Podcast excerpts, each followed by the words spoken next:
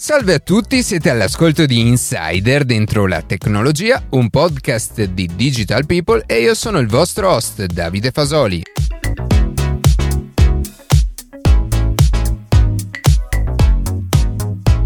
Oggi proveremo a introdurre due concetti, quello della Ghost Kitchen e della Cloud Kitchen, e di come si stanno sviluppando modelli di business basati sulla tecnologia per rendere le cucine sempre più un servizio. Prima di passare alle notizie che più ci hanno colpito questa settimana, vi ricordo che potete seguirci su Instagram a chiocciola dentro la tecnologia, iscrivervi alla newsletter e ascoltare un nuovo episodio ogni sabato mattina su Spotify, Apple Podcast, Google Podcast oppure direttamente sul nostro nostro sito.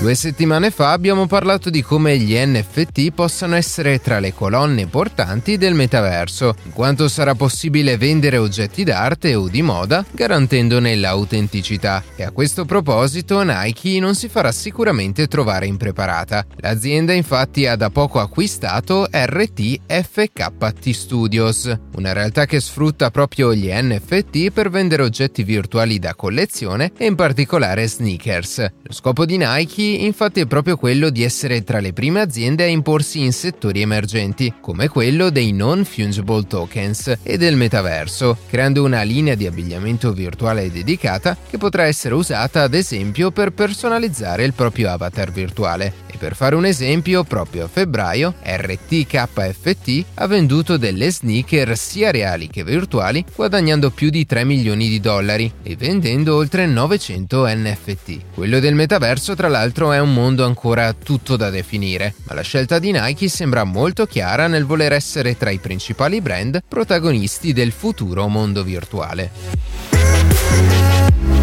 Viviamo in un mondo fortemente interconnesso, nel quale l'eredità delle persone ormai decedute non equivale più solamente ai classici beni materiali e monetari, ma anche a quelli digitali, composti da account o profili social in cui dimorano contenuti abbandonati e spesso irrecuperabili da parte degli eredi. Di questo tema ne avevamo già parlato nella puntata C'è vita digitale dopo la morte, dove l'avvocato Svev Antonini ci aveva spiegato nel dettaglio quali sono alcune tra le diverse soluzioni che ci consentono di gestire in maniera ottimale il nostro patrimonio digitale. E tra tutte queste, tramite l'ultimo aggiornamento software, si è aggiunta anche quella di Apple, la quale consentirà di indicare fino a 5 utenti che, in caso di morte certificata dal proprietario, avranno la possibilità di ricevere una chiave di accesso per entrare nel suo account e recuperare tutti quei beni digitali che altrimenti sarebbero rimasti inaccessibili. Qualche giorno fa Sky ha comunicato che a partire dal 1 aprile 2022 tutti i programmi TV del proprio palinsesto non verranno più trasmessi con il digitale terrestre, bensì tramite internet. Nelle prossime settimane dunque i clienti che attualmente utilizzano Sky tramite digitale terrestre riceveranno un'offerta specifica alla quale verrà abbinato un nuovo decoder che consentirà la visione del palinsesto di Sky tramite rete internet. In ogni caso la piattaforma televisiva ha predisposto anche alcuni canali di backup per gli eventi live, tra cui Sky Sport 1 e Sky Sport Calcio, che potranno essere seguiti anche con il digitale terrestre, nel caso in cui la connessione ad internet non dovesse fornire la potenza necessaria per la visione in streaming. Tale decisione rispecchia alla perfezione la direzione a cui stanno puntando le principali emittenti televisive come Rai e Mediaset, che da diverso tempo stanno investendo sempre più risorse nelle rispettive piattaforme streaming, le quali nei prossimi prossimi anni potrebbero diventare la modalità di fruizione di contenuti preferita dagli utenti.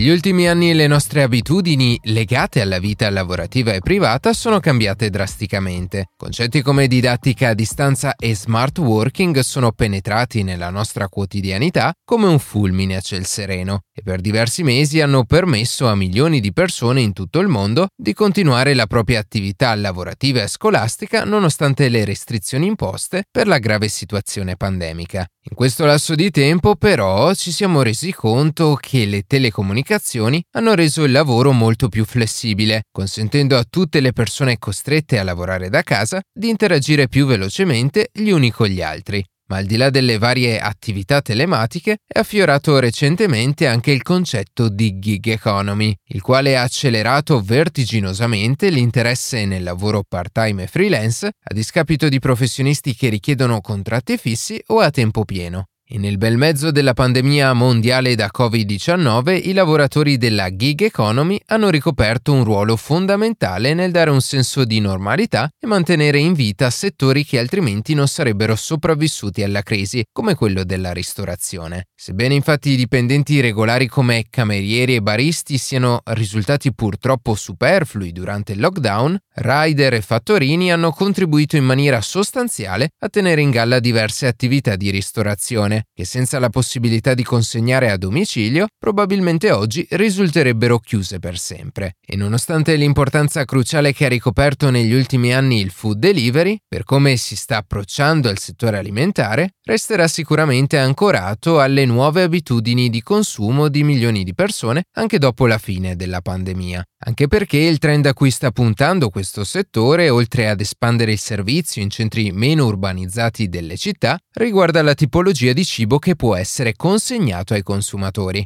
Se infatti qualche anno fa le pietanze più richieste erano principalmente quelle più comode da consegnare come pizza, hamburger o sushi, la nuova estensione del food delivery pare voglia ricreare in casa, nella maniera più fedele possibile, l'esperienza di un ristorante. Ultimamente infatti un numero sempre maggiore di famiglie ha iniziato a ordinare non più un singolo pasto, ma interi pranzi o cene che partono dall'antipasto e arrivano fino al dessert. E proprio per la legge economica di domanda e offerta, ecco che un numero sempre maggiore di ristoranti ha iniziato a concepire il delivery anche in termini di packaging, inserendo ad esempio istruzioni per l'assemblaggio del menù o persino per il completamento della cottura direttamente da casa. Per queste ragioni, legate principalmente alla diffusione a macchia d'olio del food delivery, sta emergendo nel nostro paese un nuovo concetto di cucina, che predilige oltre che la preparazione dei piatti cosiddetti fast, anche portate particolari riconducibili essenzialmente all'operato di un vero e proprio ristorante. Le cosiddette cucine fantasma o ghost kitchen sono infatti il risultato del consolidamento e della capillarizzazione di servizi di consegna a domicilio come Just Eat, Deliveroo, Uber Eats e Glovo, senza i quali i nuovi format del settore ristorativo come le ghost kitchen non potrebbero restare a galla. Questo nuovo concetto di cucina in realtà non si discosta molto da quello a cui abbiamo sempre fatto riferimento, ovvero tutte quelle postazioni presenti nei ristoranti che grazie anche a una moda dell'ultimo decennio sono diventati in certi casi una parte visibile dell'intero locale, ma che per forza di cose in un certo periodo sono rimaste nascoste alla clientela esattamente come un fantasma. Ed infatti le ghost kitchen vengono concepite senza alcuno spazio per il pubblico, come le sale d'attesa, le sale da pranzo o comunque posti a sedere per le consumazioni in loco, e all'interno delle quali a lavorare e preparare i piatti sono esclusivamente i cuochi, i vari assistenti e infine i rider. Dunque, anche se oggi si utilizzano diversi termini per indicare questo nuovo format legato al mondo della ristorazione, il concetto che sta alla base del fenomeno è solamente uno e comprende tutte quelle cucine che vendono le proprie pietanze esclusivamente tramite i servizi di consegna a domicilio. Ed i vantaggi che offrono queste nuove realtà rispetto a quelle tradizionali a cui siamo sempre stati abituati sono parecchi. Le cucine fantasma infatti godono di una certa flessibilità in tutti quegli aspetti appartenenti al mondo della classica ristorazione, come la rigidità del menù, che in questo caso può essere modificato molto più agilmente essendo esclusivamente online, proseguendosi alla possibilità di investire meno risorse economiche per la realizzazione di una cucina per il delivery, non avendo appunto costi per l'acquisto di un ulteriore spazio, come le sale per la consumazione o l'assunzione e la paga dei camerieri, costi che in realtà si possono tradurre in un eventuale investimento per migliorare la qualità dei piatti offerti, che al giorno d'oggi rimangono comunque hamburger, pizza o altre portate comode e semplici da realizzare. Ed infine, ultimo ma non per importanza, è il vantaggio legato alla libertà delle cucine fantasma, che si possono differenziare e concepire in diverse modalità a seconda della necessità di chi utilizza questa nuova modalità di ristorazione. Come dicevamo prima, infatti, benché si tratti di un concetto univoco, esistono diversi modelli di cucina nascosta che si sono sviluppati con alcune caratteristiche specifiche. Il primo fra tutti è il concept della ghost kitchen tradizionale, questo modello di cucina che funziona alla stessa maniera di tutte le altre cucine fantasma, viene impiegato maggiormente da brand che decidono di acquistare o affittare, esattamente come un classico servizio, cucine per la preparazione di piatti da consegnare a domicilio. In certi casi ad approcciarsi a questo tipo di servizi sono ristoranti che possiedono già una certa esperienza sul campo, i quali hanno nella maggior parte dei casi degli spazi già predisposti alla preparazione di piatti per il delivery come zone selezionate dalla cucina tradizionale. Se ci pensiamo poi tale fenomeno ha raggiunto la massima diffusione, seppur in diretta, in tempi di lockdown, in cui tutte le attività di ristorazione avevano la possibilità di effettuare solamente l'asporto take away o le consegne a casa tramite personale interno oppure appoggiandosi a servizi di consegna a domicilio come quelli elencati poco fa.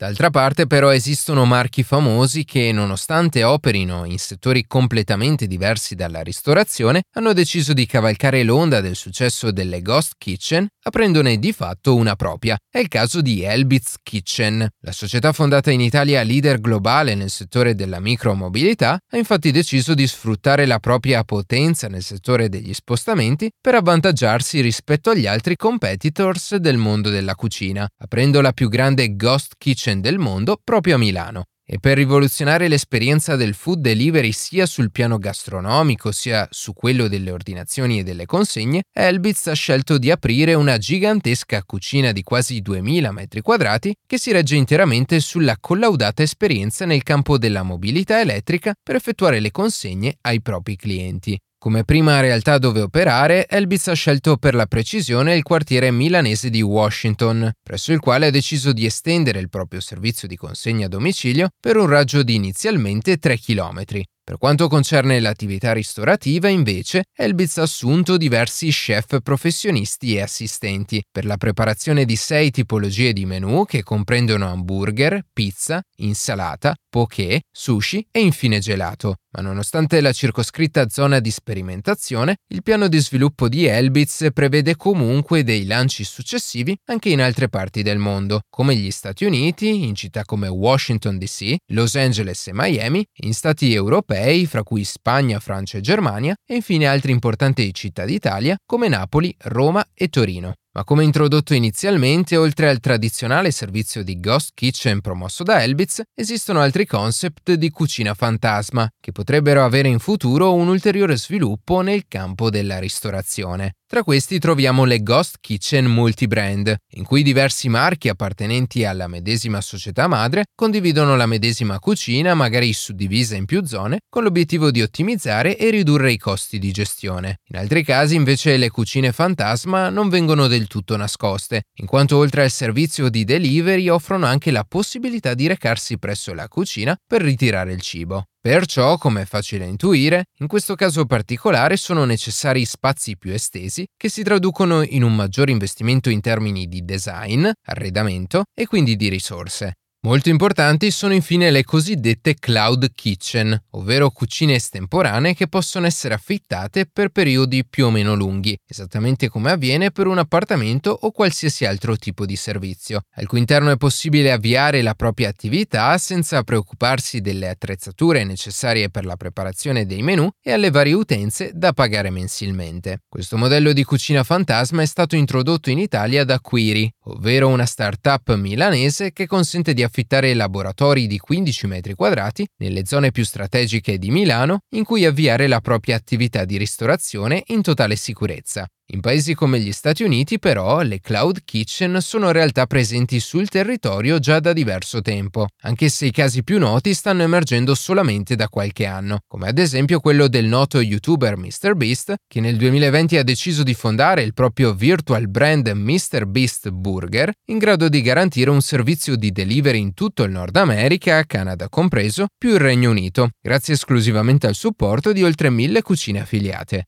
Per concludere, al di là degli altri concept di Ghost Kitchen che potremo continuare ad elencare, questo nuovo format ristorativo è la concreta manifestazione della tendenza nella nostra società ad optare per un modello economico sempre più sostenibile e basato sull'economia circolare, la cui colonna portante si fonda sul concetto di as a service che dopo lo streaming, la mobilità e il cloud ha iniziato ad abbracciare anche il mondo della cucina, per cercare di rendere la nostra società sempre più attenta al consumo e allo spreco di risorse dal valore ormai inestimabile.